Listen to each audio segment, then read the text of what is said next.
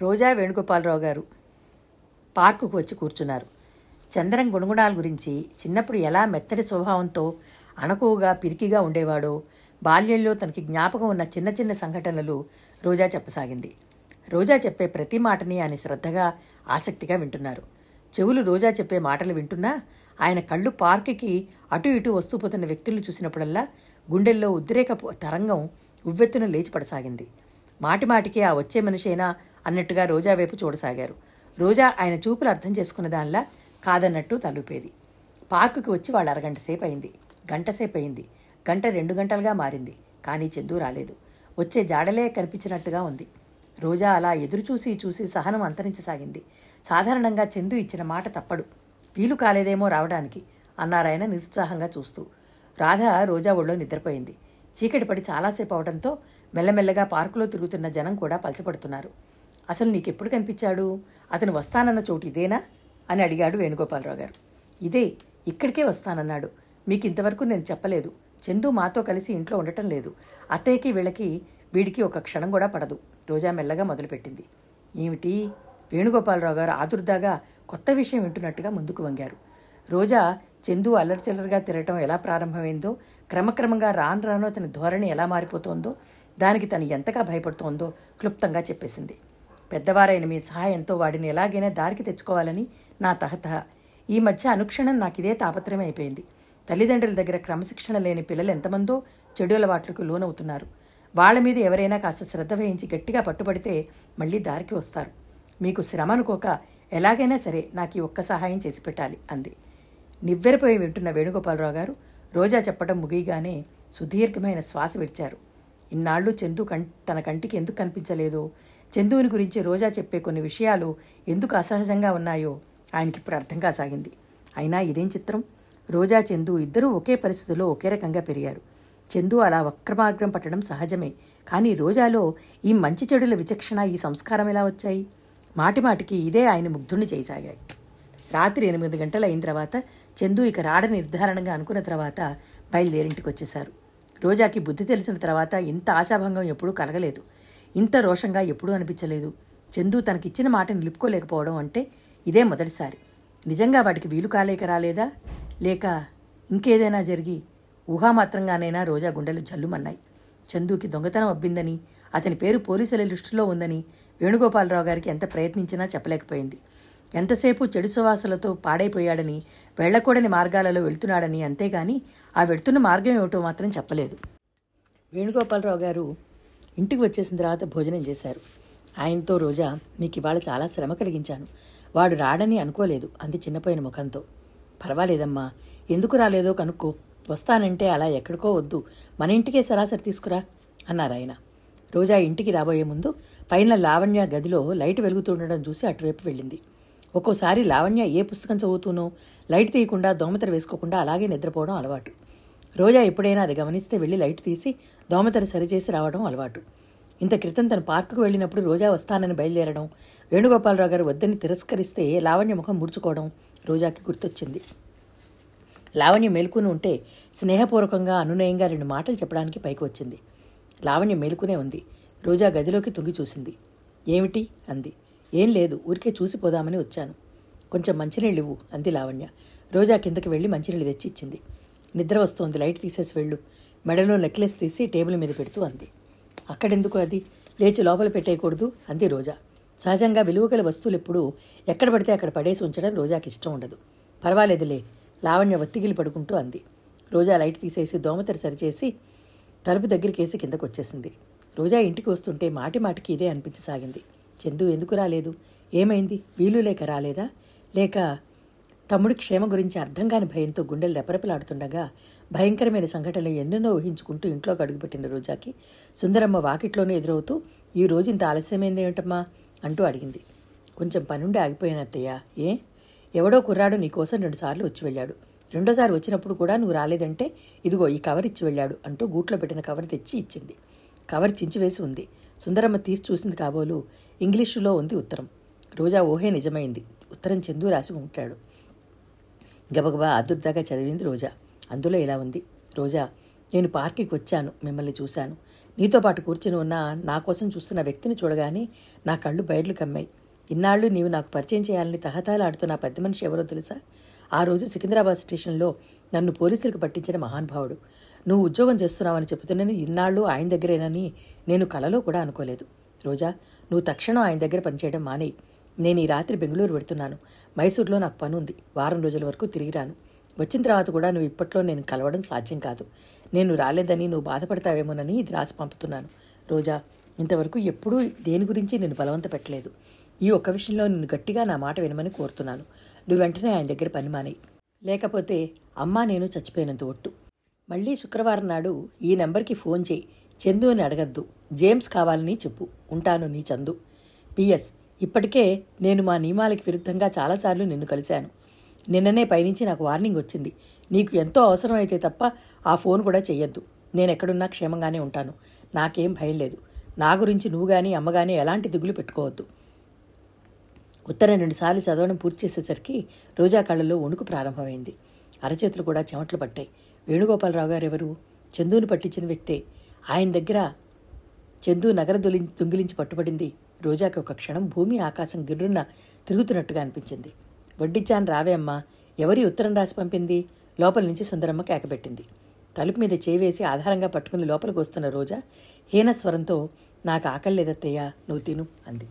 ఆ రాత్రంతా జాగారం చేస్తూ గడిపిన రోజా తెల్లవారుజామునకి ఒక నిర్ణయానికి వచ్చింది కానీ జీవన ప్రవాహం ఎంతైనా వెనక్కి తోయని తను ఏటికి ఎదురుదల్చాల్సిందే. భవిష్యత్తు జూదం ఆడి తీరాల్సిందే. ఒంటరిగా నిస్సహాయంగా ఉన్న తను ఒక్కొక్క సంఘటన ఒక్కొక్క తరంగల్లా మీదపడి అడుగంటా ముంచేయాలని చూసిస్తోంది. దెబ్బతిన్నప్పుడల్లా అపజయం పొందినప్పుడల్లా రెట్టింపు మొండితనం చెప్పనలవి కానంత ధైర్యం పిచ్చి బలం వస్తున్నాయి. కానీ కొందరి కొందరి జీవితాలంతే ఏటికి ఎదురేయడంలోనే పెనుగలాడడంతోనే సమాప్తి అయిపోతాయి వేణుగోపాలరావు గారు సహృదయులు సంస్కారం కలిగిన వ్యక్తి. తన బాధంతా నోరు విప్పి చెప్తే గానీ అర్థం చేసుకోలేకపోరు. ఆయన ద్వారా చందుని తను రక్షించుకోలేకపోతే ఈ జన్మకి ఇంకా చందు దక్కడం అనేది ఎండమావే అవుతుంది. రేపు వెళ్ళగానే మొదటి నుంచి చివరి వరకు జరిగిందంతా చెప్పి న్యాయాన్యాయ నిర్ణయం ఆయనకి వదిలేస్తే సరి. ఏం చేయాలో ఆయన సలహా చెప్తారు. రోజా ఆ విధంగా గాలిలో కలిసిపోవడానికి సిద్ధమైన ఆలోచనల్ని బలవంతంగా కూడదీసుకుని సహనం తెచ్చుకుని ధైర్యం తెచ్చుకోసాగింది. రాత్రంతా నిద్రలేమి వల్ల కలిగిన బడలికతో ఆలోచనల వేగం వల్ల కలిగిన నిస్పృహతో ఉదాసీనమైన మనసుతో రోజు కంటే చాలా ఆలస్యంగా వేణుగోపాలరావు గారింటికి వచ్చింది రోజా. రోజా లోపల అడుగుపెట్టేసరికి లావణ్య వేణుగోపాలరావు గారు విజయ్ నౌకర్లు అంతా ముందు హాల్లో నిలబడి ఉన్నారు. ఇంత పొద్దుటే వాళ్ళంతా పనులు వదిలేసి అక్కడ ఎలా ఎందుకు నిలబడ్డారో రోజాకి వెంటనే అర్థం కాకపోయినా ఏదో జరగకూడనేది జరిగిందని మాత్రం వెంటనే అనిపించింది. లోపలికి అడుగుపెట్టిన రోజాని చూడగానే లావణ్య వ్యంగ్యంగా కఠినంగా అంది. అదిగో జయచేసిందిగా అడగండి మీరే. అయినా మన పిచ్చి కానీ తీసిన వాళ్ళు తీసామని ఒప్పుకుంటారా? రోజా అర్థం కాని దానిలా వేణుగోపాలరావు గారి వైపు చూసింది. ఆయన ముఖం బలవంతంగా కోపాన్ని అడగచుచ్చుకున్నట్టుగా అసహాయాన్ని దిగమిగుతున్నట్టుగా ఉంది. రోజా కంగారుగా ఆయన దగ్గరగా వెళ్ళింది. ఏమిటిది? ఏమైంది? ఆయన తలెత్తి రోజా వైపు చూశారు. ఆ చూపులో వ్యధని గమనించిన రోజా గతుక్కుమంది. ఎందుకో కానీ వీళ్ళందరూ కలిసి ఆయన్ని చిత్రవద పెడుతున్నట్టున్నారు. దాన్ని సహించడానికి ఆయన శరీరంలో అణువడులోని శక్తి కూడదీసుకున్నట్టుగా కనిపించారు. ఆయనకి కొద్ది దూరంలో నిలబడిన విజయ్ రెప్పవాల్చకుండా రోజాని తదేకంగా గమనిస్తున్నాడు. అడగండి మాట్లాడరేం? రాగానే అడుగుతానన్నారుగా? లావణ్య తండ్రిని రెట్టిస్తున్నట్టుగా అడిగింది. ఏమిటి లావణ్య అది? రోజా భయపడుతున్న దానిలా లావణ్య వైపు తిరుగుతూ అడిగింది. ఏమిటా? రాత్రి నేను పడుకున్న తర్వాత నా గదిలోకి నువ్వు వచ్చావా లేదా? వచ్చాను. టేబుల్ మీద పెట్టిన నెక్లెస్ కనిపించిందా లేదా? కనిపించింది. రాత్రి నీ తర్వాత నా గదిలోకి ఎవరూ రాలేదు. ఉదయం నేను లేచేసరికి టేబుల్ మీద నెక్లెస్ లేదు. ఏమైంది? రోజా స్తంభీభూతురాలైనట్టుగా నోట మాట రాని దానిలాగా చూడసాగింది. లావణ్య నాకు తెలియదు నిజంగా చెప్తున్నాను తడబడుతూ అంది. నువ్వు ఆ మాట అంటావని నాకు ముందే తెలుసు. అందుకే డ్రైవర్ రాగానే మీ ఇద్దరం కలిసి వెళ్ళి మీ ఇంట్లో వెతుకుతాం అంటే అదిగో ఆయన ససేమిరా వద్దంటూ గుమ్మానికి అడ్డంగా నిలబడ్డాడు. పాపం నువ్వు నొచ్చుకుంటావని భయం కాబోలు. లావణ్య వేణుగోపాలరావు గారు గద్దించినట్టుగా అరిచారు. లావణ్య నిర్లక్ష్యంగా అంది. మీరు అరిస్తే నాకేం భయం లేదు. ఈ సంసారం ఎప్పుడో బజారున పడింది. ఈ రోజున కొత్తగా బయటకు వచ్చేదేం లేదు ఈవిడిగారు మన ఇంట్లో చేరి ఏకు మేకులా మారి ఆడుతున్న నాటకం అందరికీ తెలుసు. నువ్వు నోరు ముస్తావా లేదా? వేణుగోపాలరావు గారు కూతురు వైపు తిరిగారు. ముయ్యను. ఇన్నాళ్ళు ఈ విషయం దాచలేక నా గుండెలు అదిరిపోతున్నాయి. నిజం చెప్పండి. పని మనిషిగా వచ్చిన ఈ అమ్మాయికి ఈ ఇంట్లో అంత చనువుగా ఎందుకు ఉండాలి మీరిచ్చిన అలుసే కదా ఇది? ఈరోజు నగపోయింది రేపు ఇంకొకటి పోతుంది. ఎన్నిటికన్నా నోరు మూసుకుని కుట్టుకోమంటారు? పోనీ చెప్పండి జరిగిందేదో జరిగింది. పోయిన వస్తువు తిరిగి రాదు అని గుండె రాయి చేసుకుందాం. కానీ ఈ రోజాని తక్షణం ఇంట్లోంచి మెడపట్టి గింటేయండి. లేదంటారా? నేను ఇప్పుడే పోలీసులకి ఫోన్ చేస్తాను. ఈ నాటకం ఎంతకాలం అని బొమ్మల్లా వెళ్ళి చూస్తూ ఉండుకోమంటారు ఇక నా వల్ల కాదు. నోర్ముయ్ వేణుగోపాలరావు గారి చేయి గాల్లోకి విసురుగా లేచి లావణ్య చెంపని బలంగా తాకింది. క్షణంసేపు అనుకోని ఈ సంఘటనకి అందరూ కొయ్యబారిపోయి నిలబడ్డారు. ఇంతమందిలో తనని తండ్రి ఇలా అవమానించగలడని కలలో కూడా ఊహించని లావణ్య చెంపని చేత్తో పట్టుకుని తండ్రిని చూపులతో మార్చి భస్మం చేయాలంత తీవ్రంగా చూస్తూ అలాగే నిలబడిపోయింది. ఇంతలో లోపలికే ఆవరణలోకి కారు వచ్చి ఆగింది. అందరూ తె- తెప్పరిల్లే లోపల ఆ వచ్చింది ట్యాక్సీ అన్నట్టుగా మీటర్ సరిచేరి శబ్దం కిరిమంటూ వినిపించింది. బయటికి పరిగెత్తి చూసి వచ్చిన డ్రైవర్ వేణుగోపాలరావు గారిని ఉద్దేశించి సాబ్ పూనా నుంచి మిస్ జోషి ఆమె వెంట మరో ఇద్దరు పెద్దవాళ్ళు వచ్చారు అని చెప్పాడు. లావణ్య చటుక్కున వెనక్కి తిరిగి మెట్లెక్కి తన గదిలోకి పరిగెత్తింది. చాలా ఇబ్బందిగా చూసిన వేణుగోపాలరావు గారు తన గదిలోకి వెళ్ళిపోయారు. నౌకర్లు చప్పున ఎవరి పనిలోకి వాళ్ళు వెళ్ళిపోయారు. హాలులో ఒంటరిగా ని- బొమ్మలా నిలబడిపోయి ఉంది రోజా. విజయ్ వాకిట్లోకి వెళ్ళబోతున్న వాడల్లా విజయ్ రోజా వైపు తిరిగి లోపలికి వెళ్ళు అన్నాడు ఎంతో మృదు మృదువుగా. క్షణంసేపు ఇద్దరి కళ్ళు కలుసుకున్నాయి. విజయ్ కళ్ళు సానుభూతిగా స్నేహపూర్వకంగా ఉన్నాయి. రోజాకి ఎందుకో ఒక్కసారిగా పుట్టెడు దుఃఖం ముంచుకొచ్చింది. ఇంతలో గుమ్మంలో హలో విజయ్ అంటూ మిస్ జోషి స్వరం చిన్నపిల్ల కంఠంలా వినిపించింది. హలో విజయ్ గుమ్మం వైపు తిరిగి అన్నాడు. అక్కడ నిలబడడం ఇష్టం లేని రోజా తప్పనిసరిగా వేణుగోపాలరావు గారి గదిలోకి తప్పుకుంది. లోపల వేణుగోపాలరావు గారు ఆయాసపడుతున్న వాటిలా కూర్చున్నారు. రోజా ఆయన దగ్గరగా వెళ్ళింది. నేను మీరు అస్పష్టంగా అన్న రోజాకి ఆ పైన మాటలు పెగల్లేదు.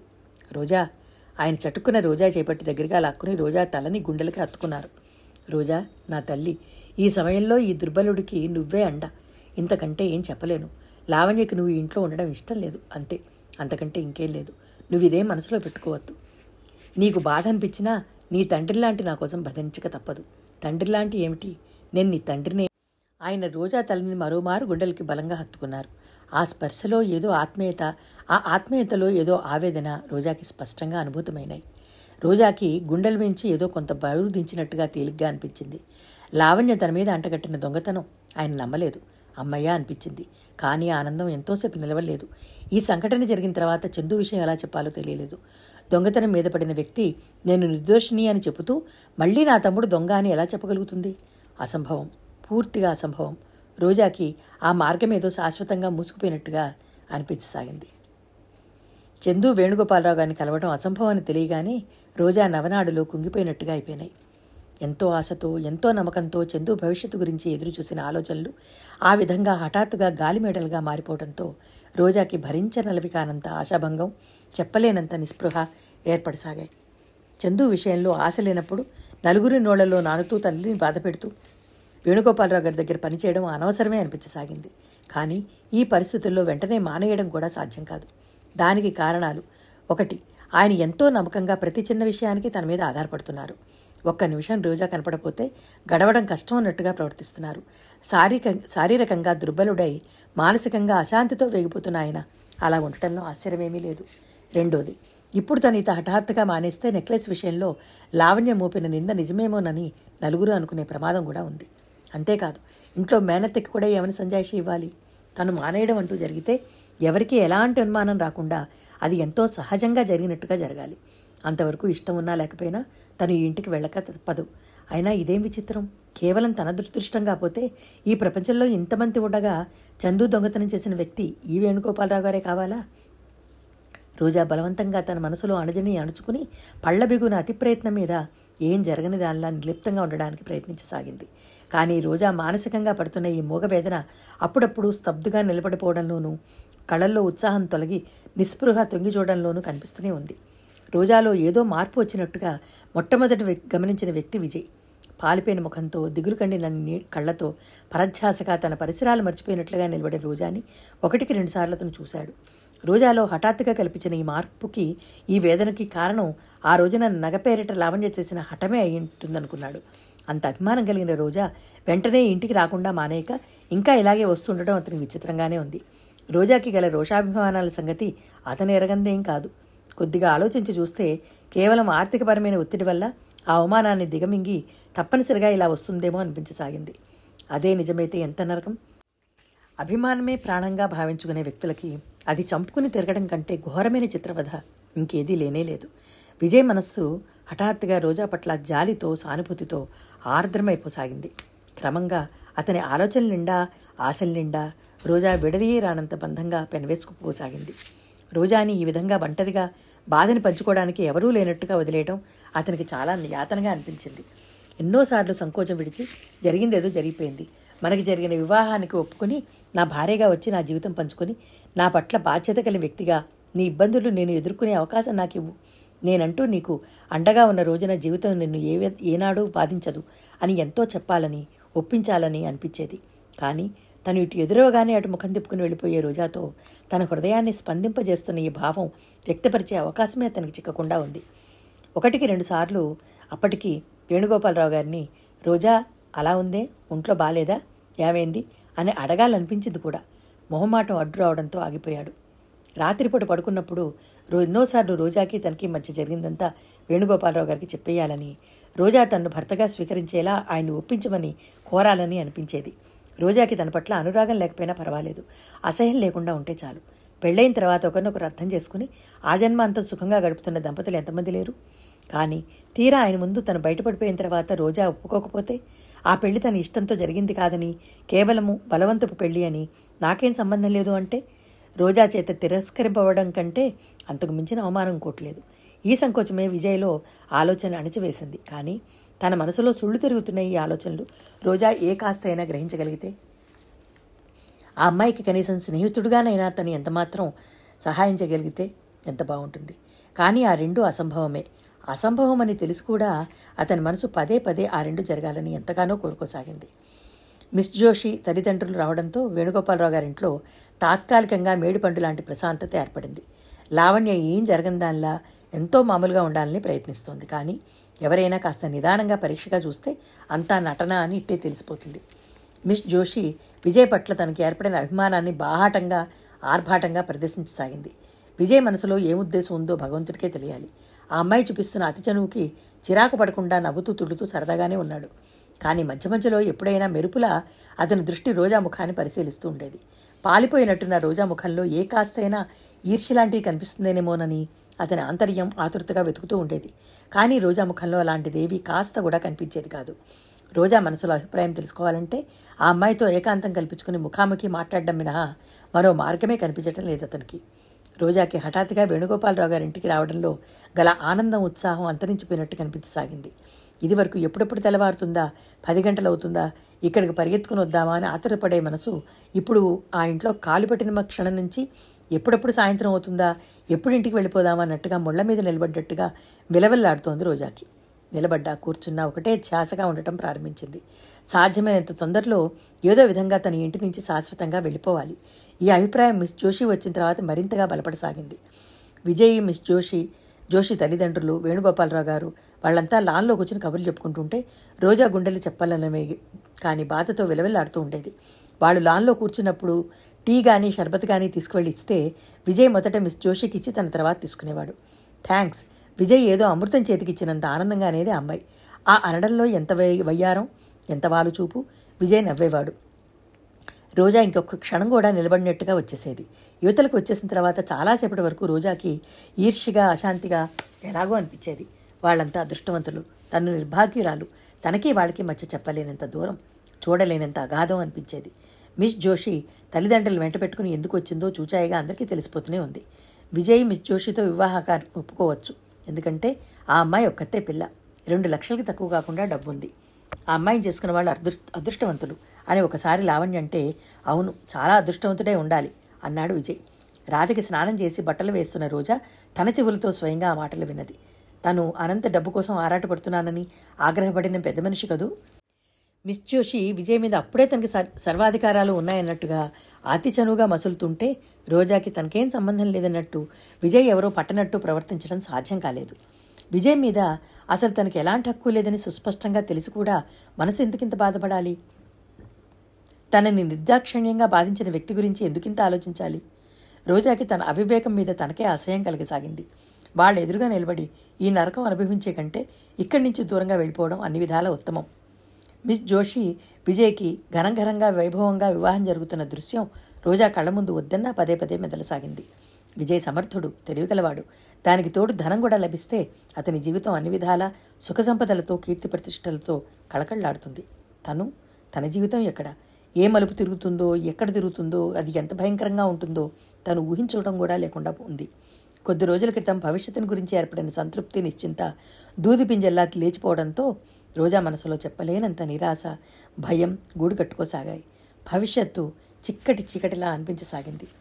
రోజు రోజుకి క్షణక్షణానికి ఉధృతం అవుతున్న ఈ జీవన తరంగాల ఆటుపోట్లకి అల్లకల్లోనానికి తట్టుకోవడం రోజాకి శక్తికి మించిన పనిలా ఉంది.